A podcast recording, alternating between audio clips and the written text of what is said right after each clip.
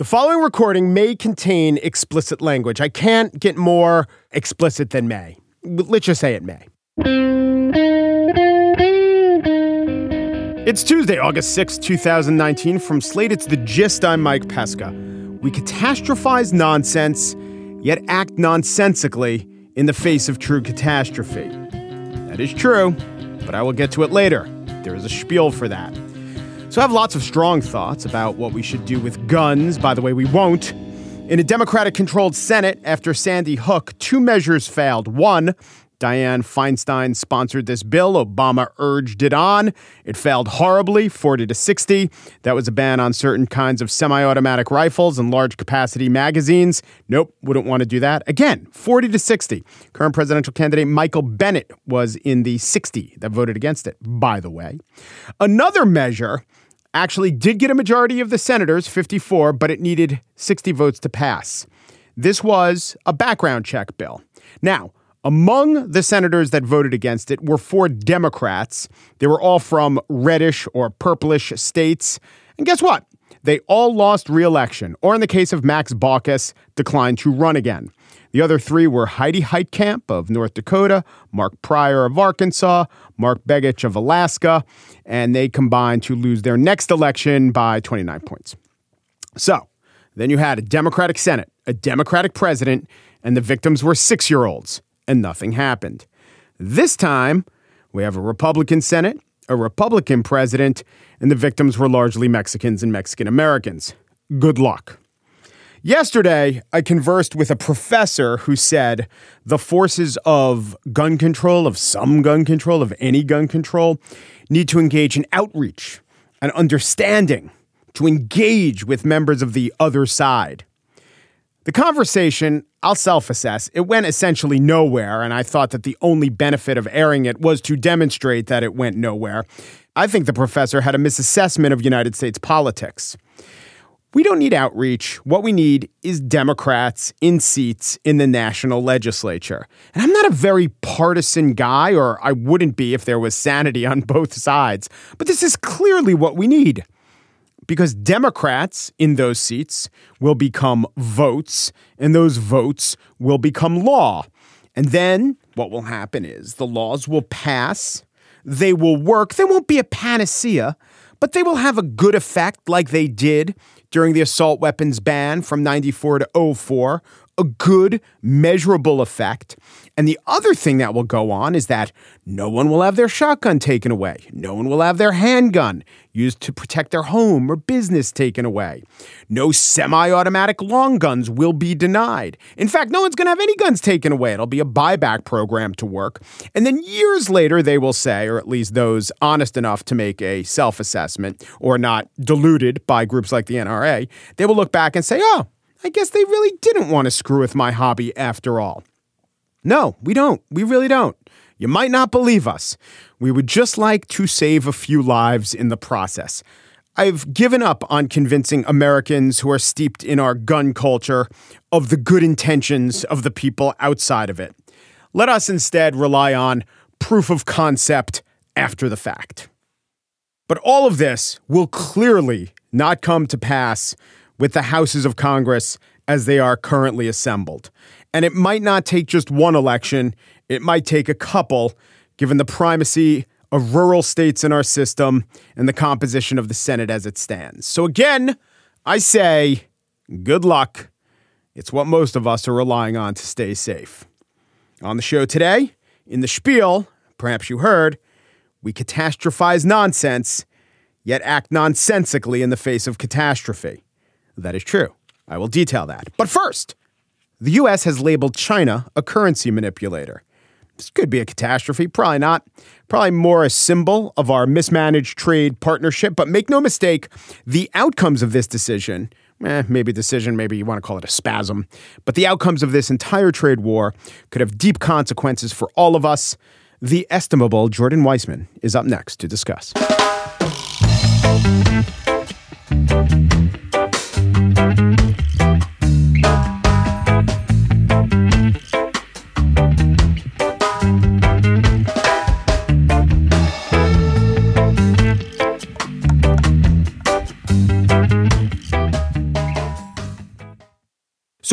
At The Gist have a couple of steadfast beliefs.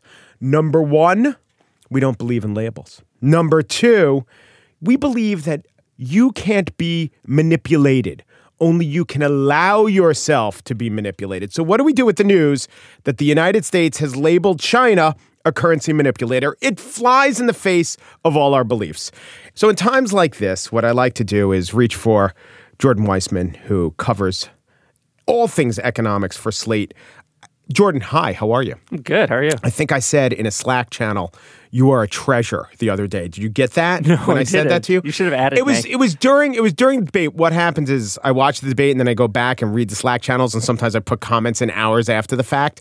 And everyone was talking about optics or what how stupid someone else was. And every once in a while on an economic policy, you would chime in like, he happens to be right. And I'm like, Jordan, you're a treasure. Thank you. So I mean that. So let's talk about if only the readers always felt that Yes. way. If, let's talk. Well, you know, there is there is the economy of telling people what they want to hear versus what's true. So I guess what Trump wanted to hear was that China is a currency manipulator. Before we get to the judgment, if they are, let's just talk about some basics. Yeah. China's an exporter, which means if the value of its currency is low versus the dollar, that's good for China. Mostly. Yeah. Mm-hmm. Yeah. That, I mean, this it's complicated, but for the most part, China is still an export based economy. And as a result, it likes to keep its currency relatively cheap. I think it's it's more fair to say they like to keep it stable now. There was definitely a time, like in the early to mid 2000s, when China did everything in its power to keep the value of its currency down. Right. When it really it used and it basically did this by just intervening ag- aggressively, outlandishly Yeah. in the So foreign exchange markets. In in world economic terms, that time period was about when Trump started The Apprentice. Yeah, that was true. And where all of his impressions about Right. the current state of the U.S. economy were formed and fixed. Right. And, and the phrase currency manipulator, Yeah. that's an insult. We know that that seems strong to say, I'm going to label you a currency manipulator. So it's a thing he'd always say. And for a time, he was right. I mean, it was true. Yes, it was absolutely true that China and really fit the classic definition of a currency manipulator. And I think that's Right. important. What, what it, because countries do all sorts of things that affect their currency. Whenever the Federal Reserve does monetary policy, Right. that affects the value of the dollar. Right. The idea of a currency manipulator, though, right, is that it's a when a country systematically intervenes to basically give itself an unfair advantage in trade. That's really what you're talking doing it over and over again as a matter of policy. And, you know, from the year 2000 to kind of the era of the Great Recession, that's pretty much what China was mm-hmm. doing. What is a tariff by the, isn't a tariff uh, sort of an indirect currency manipulation? A little bit, yeah. Yeah, that's not that's not wrong. yeah, a little bit. It's the best I can hope for. no, so It's other things, but it does have the element of that. It's imposing some sort of artificial cost on Well, so- another currency. Yeah, well, no. So here's what happens when you put it when the United States puts a tariff on Chinese televisions or, or whatever, right? Here's what happens. In theory, China should probably sell fewer televisions to the U.S. The U.S. should probably buy fewer televisions from China. Now, there are a lot of other things going on, but as a result, let's just say China's exports go down. And as a result, demand for its currency goes down. Its currency should actually get weaker. Mm-hmm. Whereas, as a if the U.S. is importing less, the value of the dollar should actually go up. So, actually, yes, Yeah. by put, and that is one of the things going on here is that not only has China been stepping in to defend the value of its currency, a lot of the policies that the Trump administration has embraced, like slapping tariffs left, right, and center all over the Chinese on literally every good now that they they sell, have actually been pushing it down. Yeah. And Donald Trump is upset or mad, or one of the reasons he issued this as a punishment because China reneged on some farm purchases. But this is a rational reaction to tariffs, isn't it? Well, I mean, I mean, this trade war is just like a mess, right? Like, I mean, like, but it seems like Donald Trump now is imposing, uh, trying to impose a sanction based on the facts that fact that he imposed sanctions and he likes the tit, but he doesn't like the tat. there's so much tit and tat. Here, here's what kind of happened this week is that Donald Trump got mad because U.S. and Chinese negotiators met. They weren't making headway. It looked like China decided it wasn't actually going to buy some soybeans that it said it would buy before.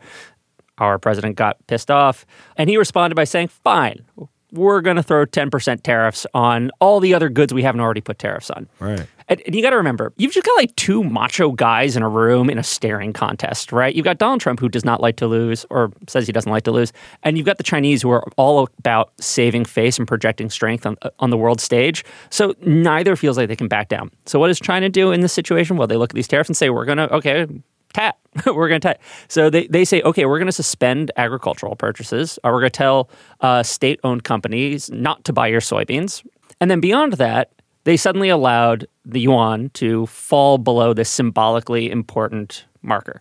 They basically Seven. seven, right? I mean, like, what happens if it falls below seven? Like, I mean, you know, it becomes six and a half. Yeah, the- the- this is like the- the, the- the- psychologically important. yeah, exactly. Like- ten thousand Dow yeah, or whatever. It's yeah. like you know, the heavens don't open up, fire doesn't descend from the skies. Right. Like you know, it's not the end of the world. They're But not really a dragon. yeah. it's right. but they, they let it fall past, past this this mark this mark that the that investors considered really important. And when I say let, they basically sort of said, eh, you know, it's going to fall lower today. We're not going to step in. Um, and so what you could say is they actually chose not to manipulate it. Right? They didn't manipulate it enough. Right. For, for the- Right. They didn't push it up enough for the Trump administration's taste.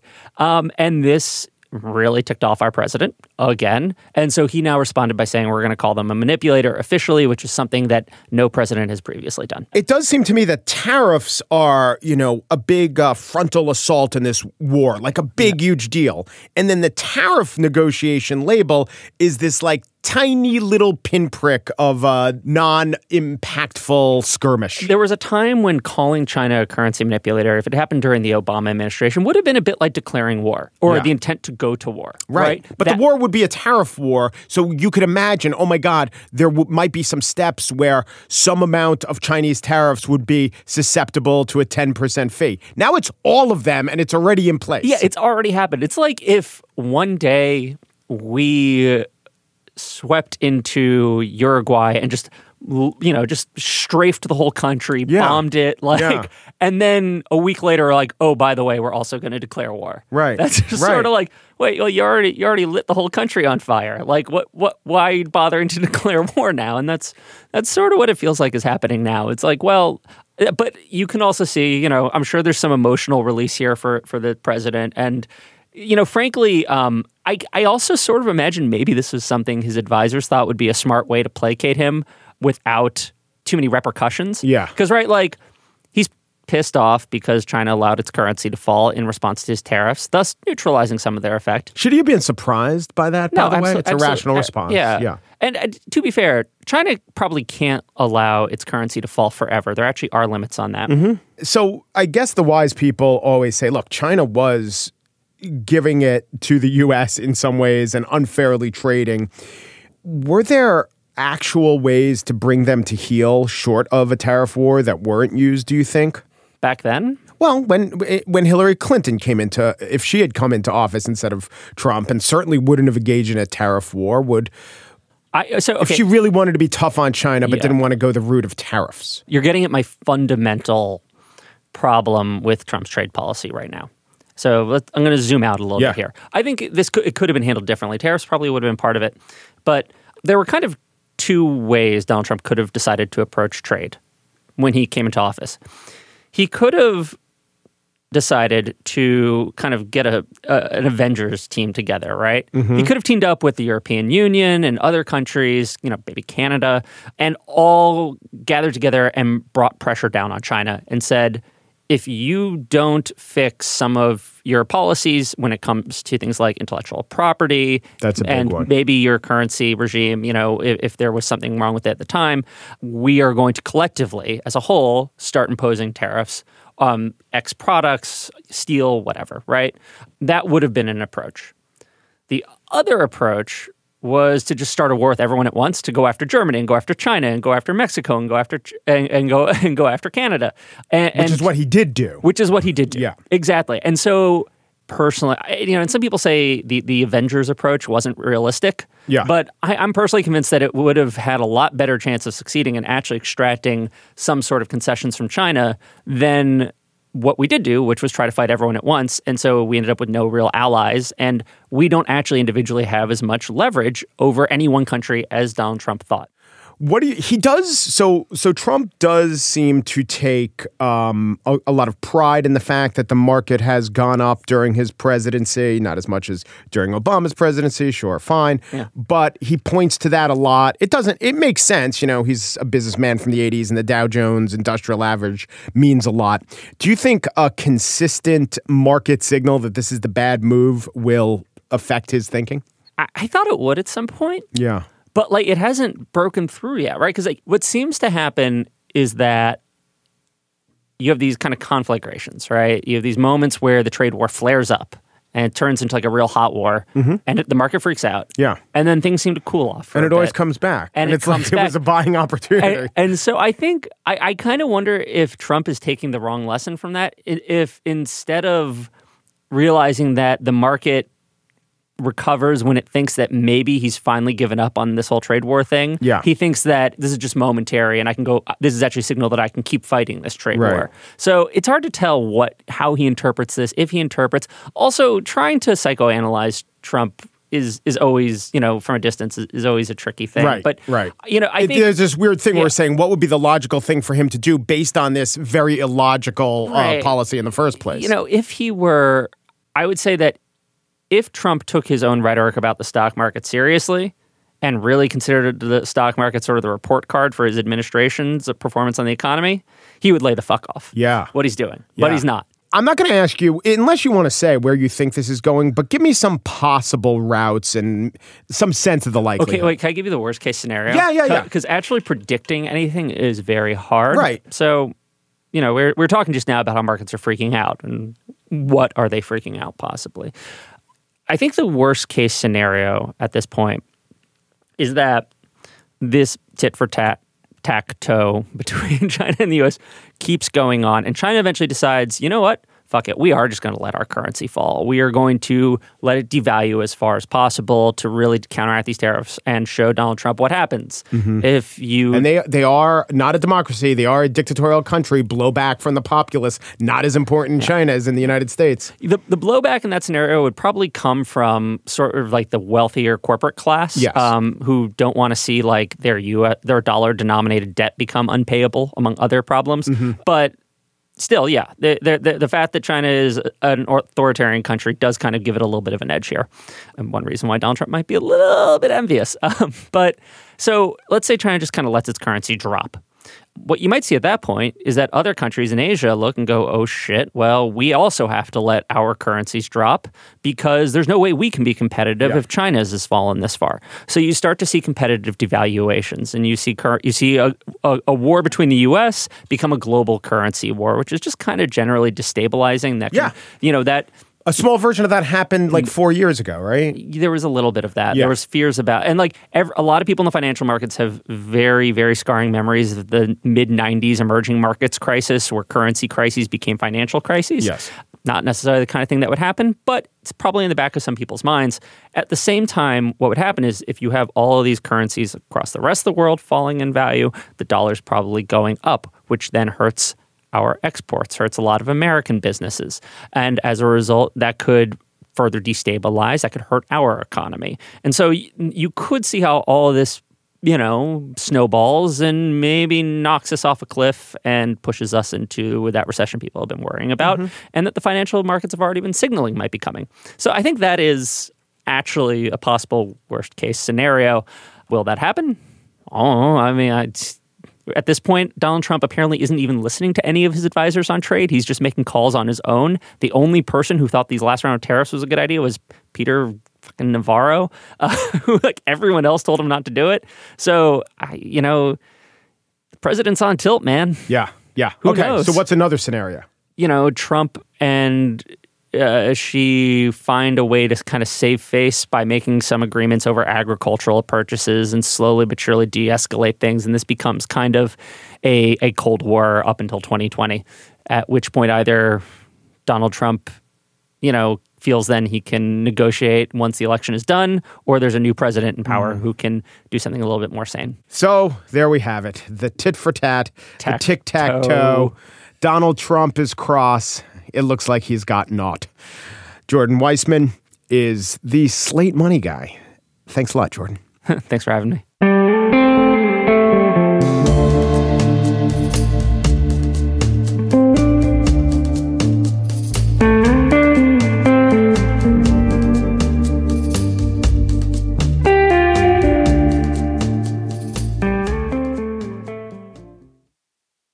And now the spiel. We catastrophize nonsense, yet act nonsensically in the face of true catastrophe. The catastrophizing of nonsense happens all the time, every day, day in, day out, in the churn of that neurologically potent outrage machine we all have in all of our pockets. It's about Christmas greetings and caravans and casting decisions. There's appropriation police Twitter. There's Scarlett Johansson police Twitter. There's Scarlett Johansson casting appropriation police Twitter. There's a lot of nonsense, almost too much nonsense to pay attention to. But let us talk about the nonsense that has sprouted up to answer our current catastrophe. So, after Democratic politicians rightly suggested policy changes, conservative politicians and figures criticized them for politicizing the tragedy. This is like criticizing a pastor for moralizing, or criticizing a newspaper columnist for opining, or maybe even criticizing a shoemaker for cobbling together a solution. I mean, someone has got to. And if the politicians are barred from politicizing, I suppose we have to rely on the private sector. By the way, the charge of politicizing, I find more often flows from right to left, but not always. But it is a weak charge for all the reasons that I've laid forth. You know, if you complain that a politician is unfairly trying to push through bad policies during a time of shock or mourning, there are more potent ways to phrase this than the mere charge of politicizing something. You could say, if it's accurate, you could say he's demonizing a population. You could say you're demagoguing. I don't if turning the, the noun into the verb, but that's in vogue these days. You're demagoguing the issue. You're, merely you're exaggerating. You could say you're lying if the politician is indeed lying. It's important to call to account people who are lying. After 9 11, we needed to firm up airport security, right? That was true. It was the proper response. And to say so, if you were a politician, to support legislation was politicizing that issue, was it not? We enacted a policy now, what we tried to do, and not always successfully, was not to demonize all Muslims, not to lie about what our vulnerabilities were, but we wanted to come to a proper, sensible solution. That was, of course, a political one because we live in a democracy. So we politicized it. Ronna McDaniel, chair of the GOP, saw Beto O'Rourke interviewed on CNN by Jake Tapper. Do you think President Trump is a white nationalist? Yes, I, I do. And again, uh, from some of the record that I just recited to you, the, the things that he has said, both as a, a candidate uh, and then as the president of the United States. O'Rourke went on to add. So, so again, let's be very clear about what is causing this and who the president is. He is an open, avowed racist and is encouraging more racism in this country. And this is uh, incredibly dangerous for the United States of America right now. All of us have a responsibility to stand up and be counted on this issue. McDaniel tweeted this. A tragedy like this is not an opportunity to reboot your failing presidential campaign. This is disgusting and wrong. That was McDaniel's only tweet the day after the El Paso gunman slaughtered over 20 Texans and Mexicans. Yes, I agree in that something going on here is disgusting and wrong. O'Rourke, by the way, was a congressman from El Paso, a city councilman in El Paso. His family lives in El Paso. His kids go to school in El Paso. He actually dropped campaign events elsewhere to go back to El Paso, which was entirely appropriate. And he gave what I would regard as an honest and largely accurate answer to Jake Tapper's question. I don't expect the GOP chair to say anything different about anyone who criticizes President Trump, especially because she essentially serves at the pleasure of President Trump. But you could just sense the relief. The, oh, this at least gives me something to say someone to attack. And it is, in fact, nonsense. Such nonsense. The hopes and prayers, the critiques that gun laws would be both outrageously unconstitutional at the same time totally ineffective. The admonitions not to talk about the latest tragedy that we're never told when the moratorium is lifted. Can we talk about the last tragedy? Can we talk about Gilroy? Can we talk about Virginia Beach, Thousand Oaks, Tree of Life? Santa Fe High School, Las Vegas, Pulse Nightclub, San Bernardino, Fort Hood 1, Fort Hood 2, the Navy Yard, Umpqua Community College. Tell me when we could break the seal. Can I politicize Sandy Hook, the Sikh temple, The Aurora Movie Theater, Gabby Giffords.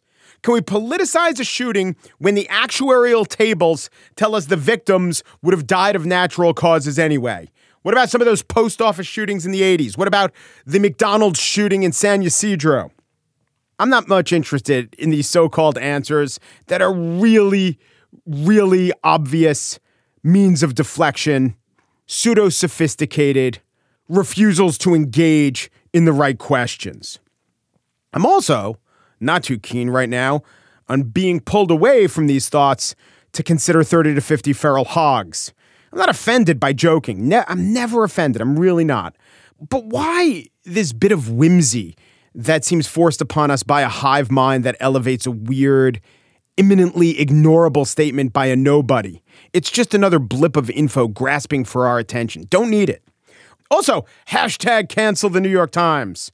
Twitter, telling us the New York Times has weathered a controversy. I'll read I'll read the Twitter description. New York Times faces uproar over its Trump urges unity versus racism headline. That by the way is a literal description of what the what the president urged. He is full of shit. It took until the second or third paragraph of that story to figure out that the Times was saying he's full of shit. I'll read from the actual story right there on the front page of the New York Times they noted it seemed unlikely that Trump's comments, quote, would reposition him as a unifier when many Americans hold him responsible for inflaming racial division. Not a good headline. C minus, D plus. Let's go with D plus. AOC got 100,000 retweets in criticizing the New York Times. Yeah, it was a bad headline. The Times said it was a bad headline. And what's the uproar? It's nonsense. I don't mind press criticism. But what it really is is pretty obvious. It's a chance to channel our rage at a source that is actually responsive. The Times changes its headlines. Our country is incapable of changing our laws. Perhaps you've sensed that I am, if not rageful, a little harsher today than my usual equanimous self. I would not normally begrudge a hog digression of any sort.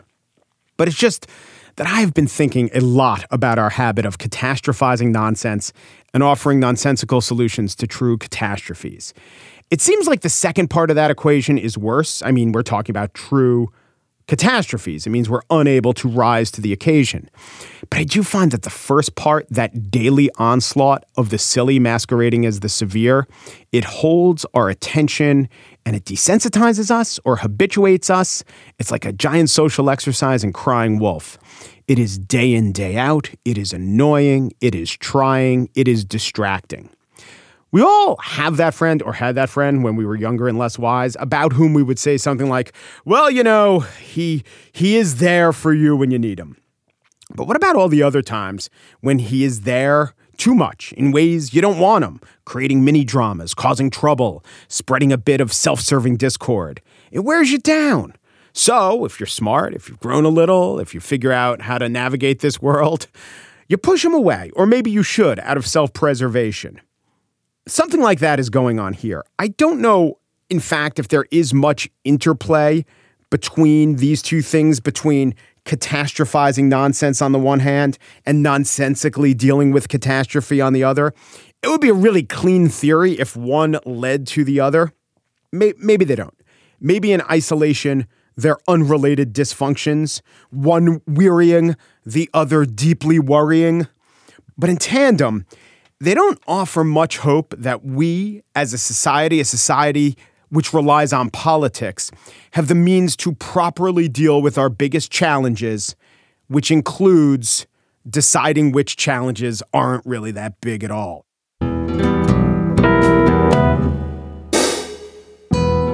And that's it for today's show. Pierre Bienaimé and Daniel Schrader produced The Gist. They enjoy tic tac toe, but wonder about these ticky tack tactics and if the administration can engineer a tariff tackback in the face of blowback. What Next has an excellent episode today. I heard it in the gym about the San Francisco shooting that inspired the 1990s through 2004 assault weapons ban. Good history, good analysis. The gist.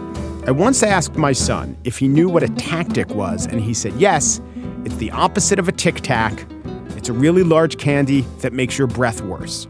It's a free idea for all you candy makers out there. Umperu, Deperu, Duperu, and thanks for listening.